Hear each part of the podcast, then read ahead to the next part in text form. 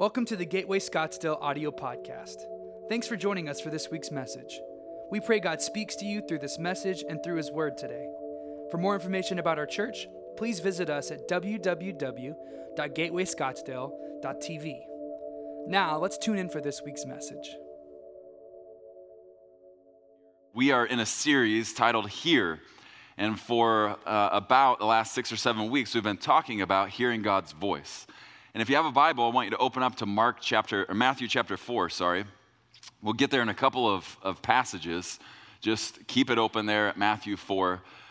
What we're talking about today, uh, I'm going to go ahead and give you a heads up. I know some of you uh, are going to hate to talk about this. And uh, I, I, felt it last night. Uh, this is what I call a nuts and bolts message.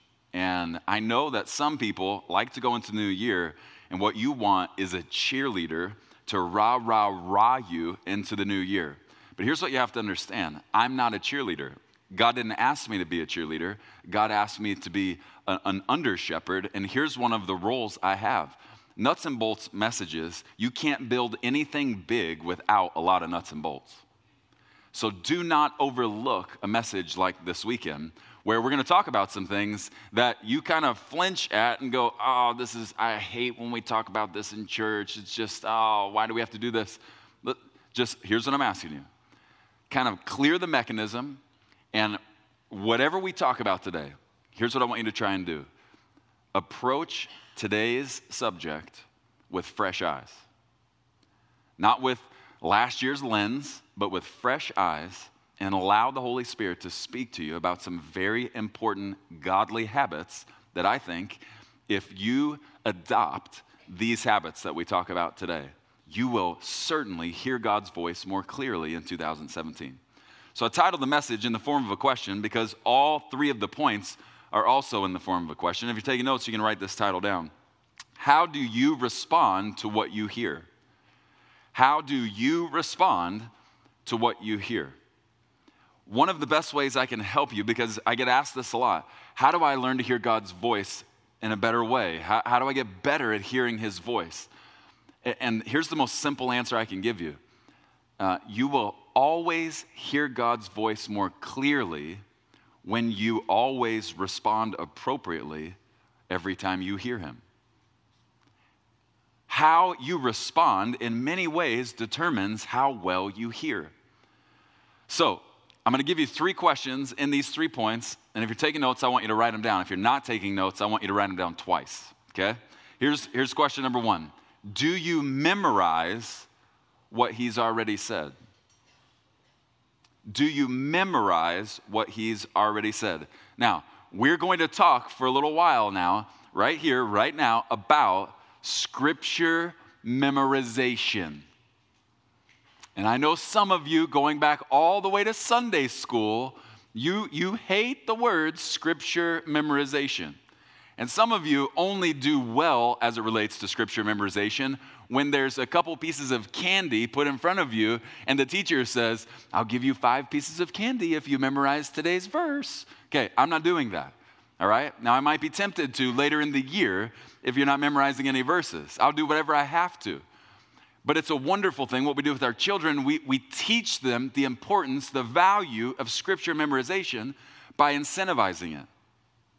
Let me ask you a question How many adults do you think in the body of Christ stop memorizing scripture the minute the teacher stops giving incentives? I'll tell you the answer a lot. A lot.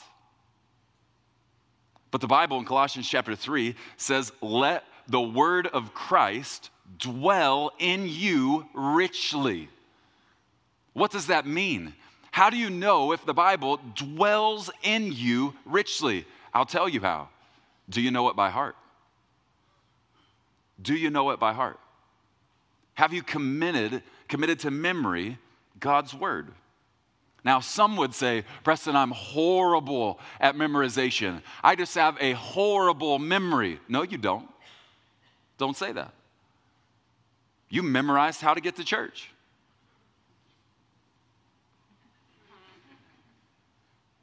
You memorize where you park every time you park in a new parking space.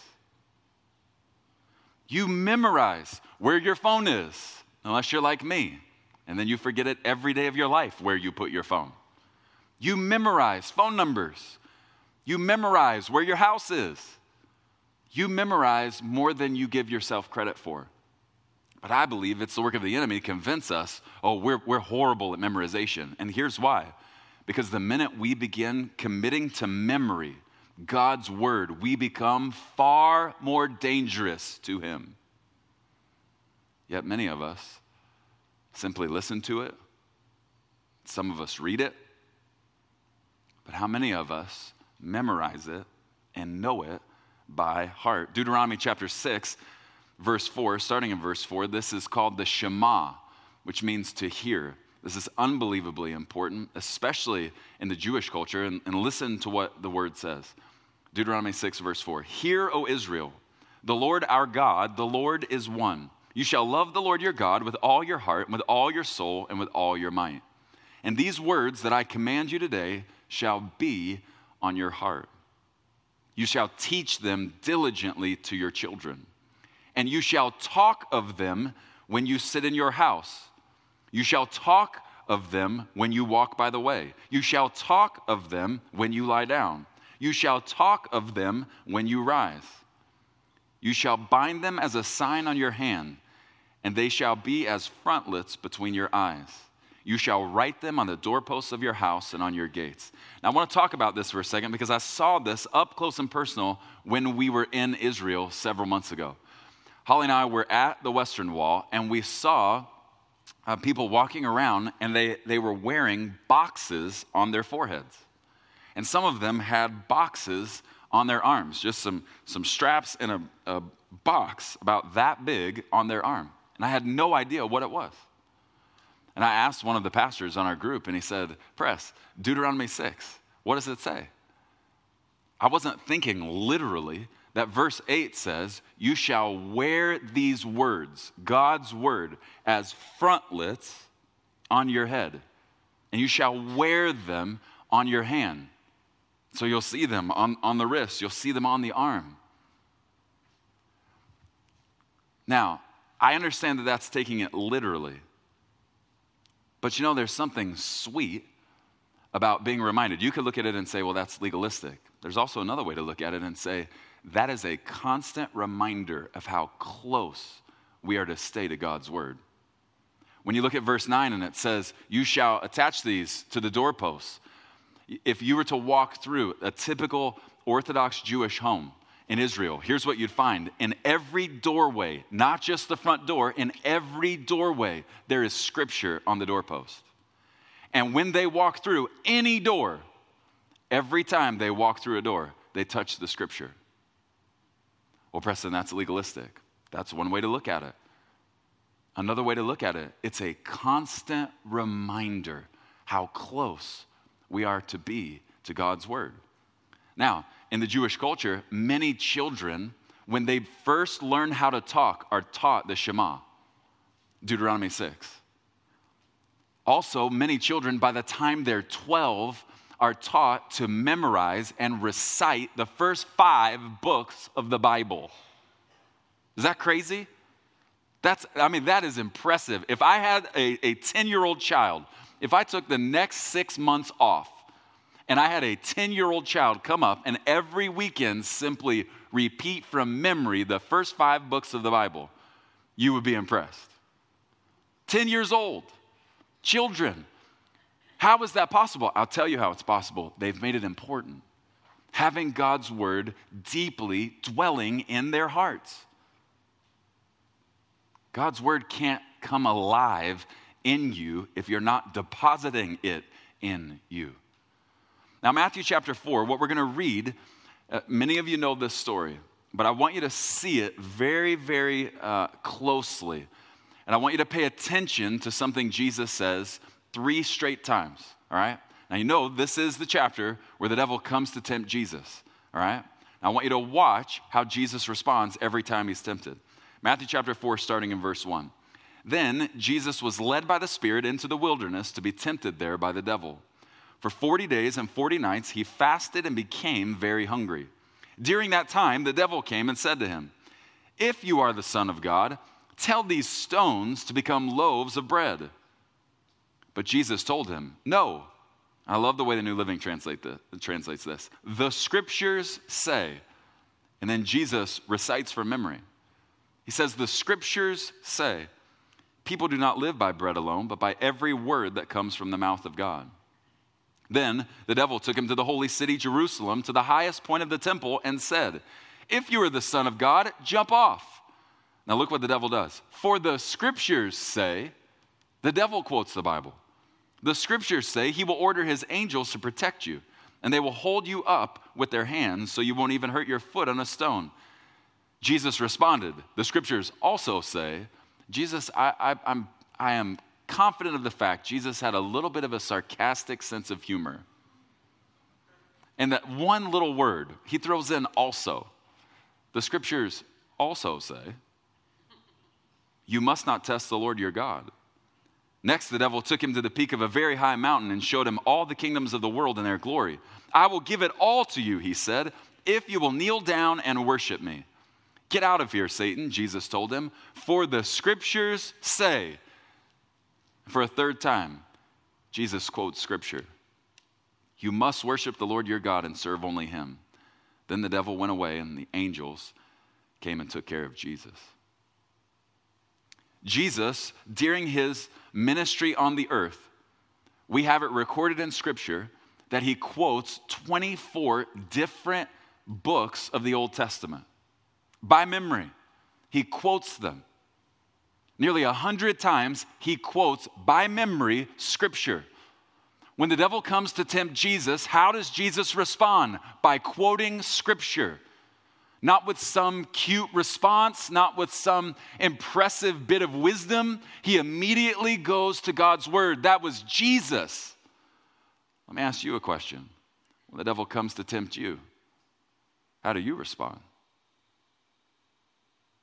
Is it with God's word? Or is it with your own words? Joshua chapter 1 helps us really understand because I think, especially at a time like this, a new year, everybody wants this to be a successful and prosperous year. Well, let me show you what Joshua chapter 1 says about being prosperous. There's a little bit of a tip in Scripture. Joshua chapter 1, verse 8. This book of the law shall not depart from your mouth, but you shall meditate on it day and night so that you may be careful to do according to all that is written in it. For then you will make your way prosperous, and then you will have good success. What do you think this new year would look like? If you set some targets related to memorizing scripture. I'm not asking you to memorize an entire book of the Bible. That'd be awesome if you did. Start with a really small one if you're going to do it. But what would this next year look like if every week you tried to memorize at least one scripture in the Bible? Well, where do I start, Preston? I mean, I already know John 3:16, so I got this week down. Here's where I would say start. When I when I try and help people to begin memorizing scripture, here's where I start. Start where you are. It's so easy these days to study scripture. We have something called the internet. And did you know that you can get online and there's a little box on a screen that if you put in a word and attach the word Bible to it, that a ton of Bible verses pop up on your screen without you having to turn to a page. It's magical. You can Google search words like hope in the Bible. And you can get many verses on hope. Well, listen, if you're going through a challenging season in this season of your life, start with memorizing, depositing deeply within your heart. Start memorizing scriptures on hope. Start wherever you are. Here's why I tell people to do that because sometimes uh, Christians see scripture memorization the same way an eighth grader sees geometry. I'm not going to need this when I get older. Why are they teaching me this? I'm not going to need this. So I teach people hey, start where you are. Whatever you would like to learn in Scripture, start memorizing scriptures related to that topic. If it's about God's faithfulness, if it's about God's love, if it's about God's power, start memorizing the things you would like to learn. By committing it to memory, you are depositing it deeply within your heart. Here's the second question I want to ask you related to your response to what you hear God say. Do you journal whatever whenever he speaks? Do you journal whenever he speaks? So I, I, fully understand that in the first two points of this message, I am tackling two of the least favorite things in most Christians' vocabulary scripture memorization and journaling. But I thought this is a low attendance weekend and it would be great just to hammer everybody with it. I'm playing. I'm playing. I was horrible at journaling. And here's why I saw journaling incorrectly.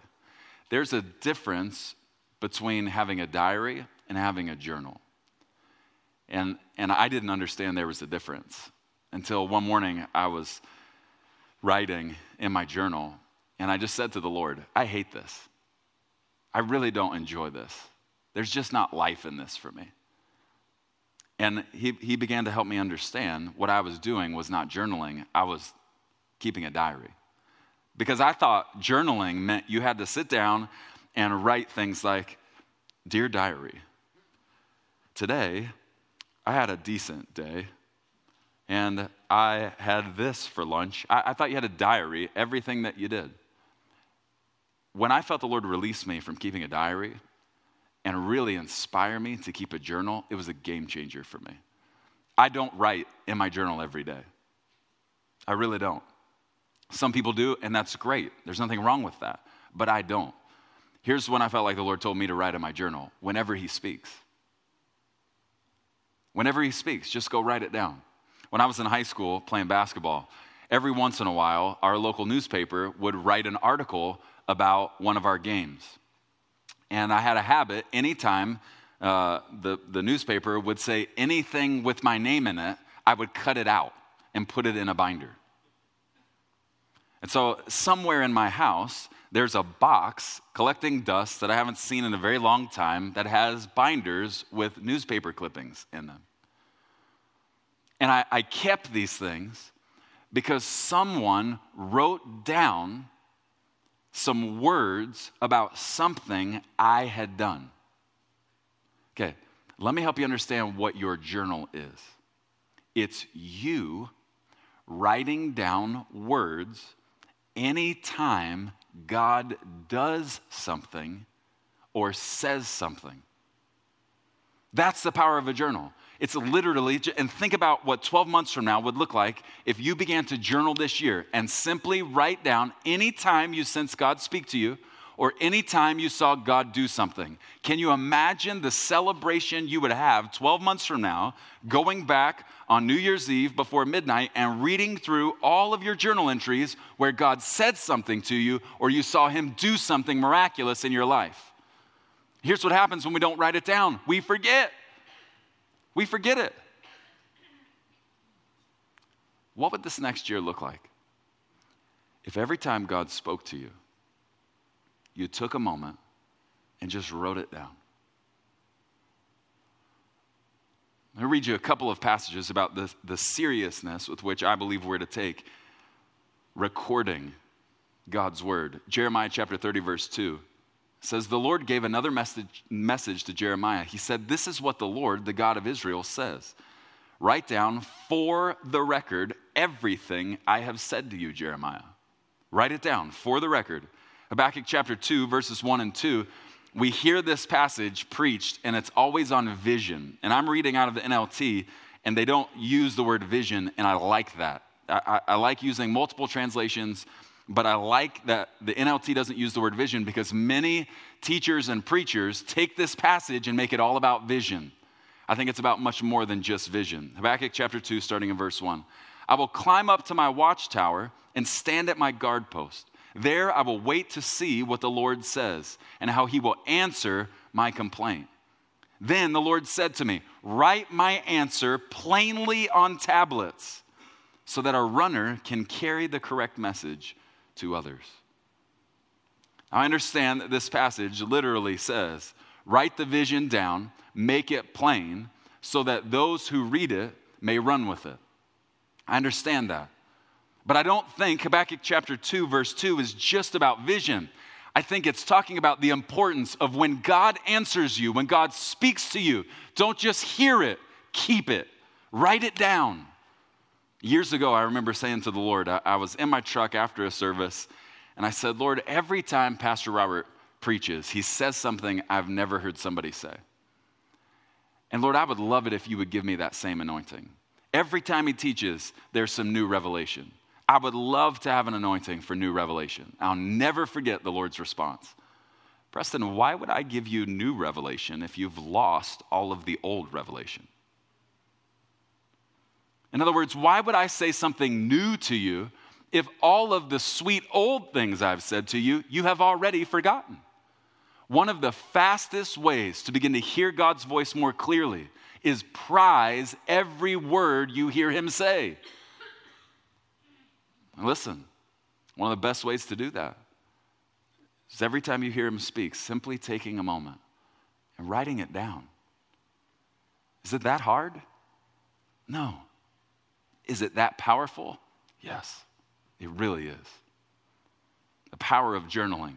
There's not power just in journaling, the power comes in seeing God's faithfulness on the page. What would your year be like if you deposited scripture in your heart, and every time you heard God speak to your heart, you wrote it down. Here's question number three Do you say whatever He tells you to say? Do you say whatever He tells you to say? One of the best ways I can tell you how to hear God's voice more clearly is every time you hear Him say something to you that He asks you to say to someone else, you say it. I'm gonna give you a different perspective of this because we've all felt this. We've all been in the grocery store at one time or another, and we're all dialed in. It's the holidays, we're at Costco, there's 9,000 cars in the parking lot. We are in a mode, we have a list, we've got stuff we've got to do. We are not thinking about anything other than what's right in front of us. And out of nowhere, the Holy Spirit says, See that person over there? Do you see them? Do you see that woman? She needs to be encouraged. Would you go over there? Would you tell her that I see her, that I love her, and that I never stop thinking about her? How do you respond when you feel God say something like that to your heart? Do you talk yourself out of it? Oh, that's crazy. Lord, that's not you. You're right, because it's more like God to say, See that lady over there? She needs to be screamed at. Go over there and yell at her. No, no, no. It's exactly what God would do and say, See her over there? She needs to be encouraged. Would you go give her an encouraging word? Do you remember when we were in grade school and there was always that kid in the class who wanted to pass love notes to girls in the class? Remember that kid? Okay, I was that kid. but you remember when you would get asked, Hey, hey, will you pass this note? To my friend, Will you pass this note over to that girl? What were they doing? They were saying, I am over here, they are over there. I have a love note that I want to make sure this person gets, and I need you in the middle to pass it to them. Listen, God does the exact same thing with us. He wants to encourage everyone around you, and frequently, He will say to you, I have a note I want you to pass to them. And all he wants to know is, will you do it? Will you pass the note? I'm going to read you two passages of scripture where two very important people say in scripture, listen, I say whatever God tells me to say. And I think these two people are so important that we should probably take note of these two people and pattern our lives after them. The first one you might recognize being Jesus in John chapter 12, verse 49. Jesus says, I don't speak on my own authority. The Father who sent me has commanded me what to say and how to say it. and I know his commands lead to eternal life. So I say whatever the Father tells me to say. John chapter 16, verse 12, Jesus says, There is so much more I want to tell you, but you can't bear it now. When the Spirit of truth, speaking of the Holy Spirit, when the Spirit of truth comes, he will guide you into all truth. He will not speak on his own, but will tell you what he has heard. Jesus and the Holy Spirit, both in Scripture, the Bible tells us they do not speak on their own accord. They simply say whatever the Father tells them to say. I have a simple question for you. What do you think your year would look like, parents, if every time you heard God whisper to your heart, your child needs to be encouraged? And here's what I want you to say. What I love about what Jesus says in John 12, he says, The Father tells me what to say and how to say it oftentimes just as powerful as the words being spoken is the way in which we speak them. Parents, what would your year look like if this year, every time you felt God speak to your heart and say, Here's what your child needs, they need you to say this, and here's how I want you to say it? What would it look like if you responded with obedience and did it? Husbands, what would it look like this year if every time God said to you, Here's what your wife needs she needs you to say this. And you say it exactly how God tells you to say it. What would it look like? I'm telling you, your marriage would get a lot better, no matter where it is and no matter how good it is. How do you respond when God taps you on the heart and says, I want you to say something to someone?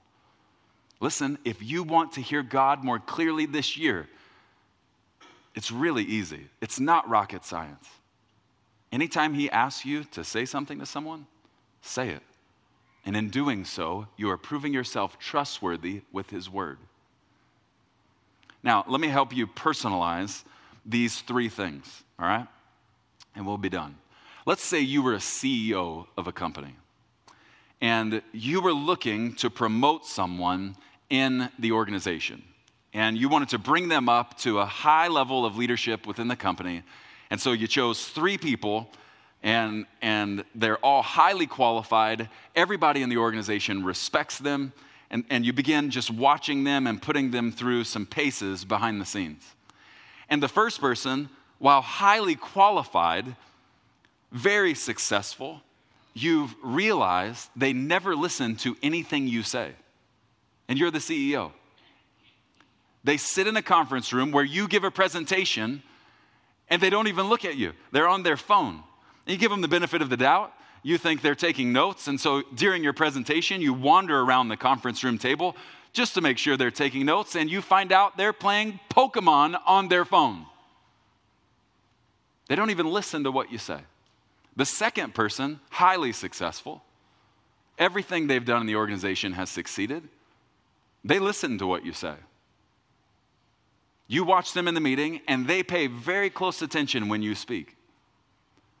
But you've noticed that when they leave the meeting, they constantly forget what you said in the meeting.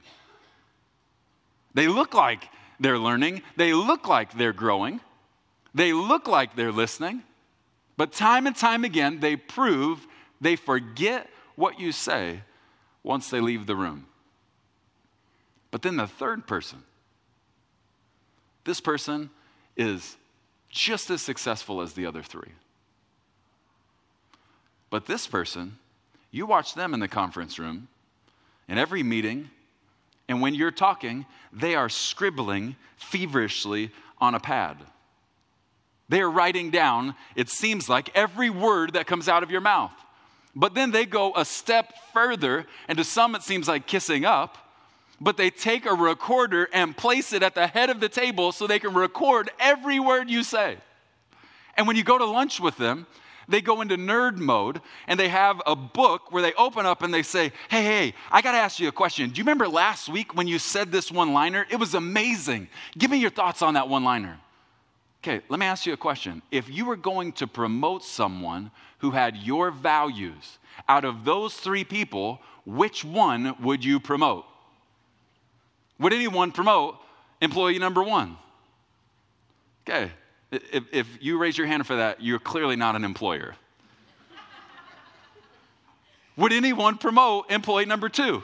They listen, but they always forget what you say. Of course not. How many of you would promote employee number three? Let me see your hands. Okay. Let me help you understand something.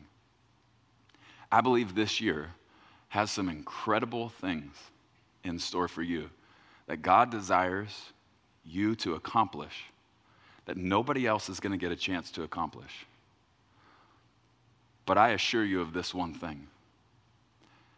If every time he speaks, you either choose not to listen or you listen, but you constantly forget, I make you this promise. You are not going to experience the fullness of what God has for you in this calendar year. But I also make you this promise. If you commit to being someone, a son, a daughter of God, who stands before God and says, I'm obsessed with your words, and I want to hide them deeply in my heart. I want to deposit them richly inside of me. And every time you speak to me, I want to write it down. I don't ever want to forget one word you say to me. And every time you ask me to say something to someone, God, I'm going to say it. I promise you this. You do those three things, not only are you going to hear God more clearly than you have in a long time, you're going to experience the fullness of everything God has for you this year. God longs to use you. He longs to use you. But without His word and without a heart that prizes and treasures every word that comes out of His mouth,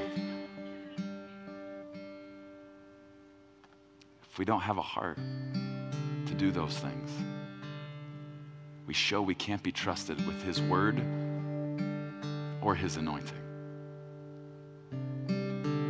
Preston, I want to hear God better than I ever have before. Well, that's good. All you have to do is respond appropriately every time you hear Him speak. Thanks for listening to this week's message. If you'd like to know more about Gateway Church, please visit our website at www.gatewayscottsdale.tv.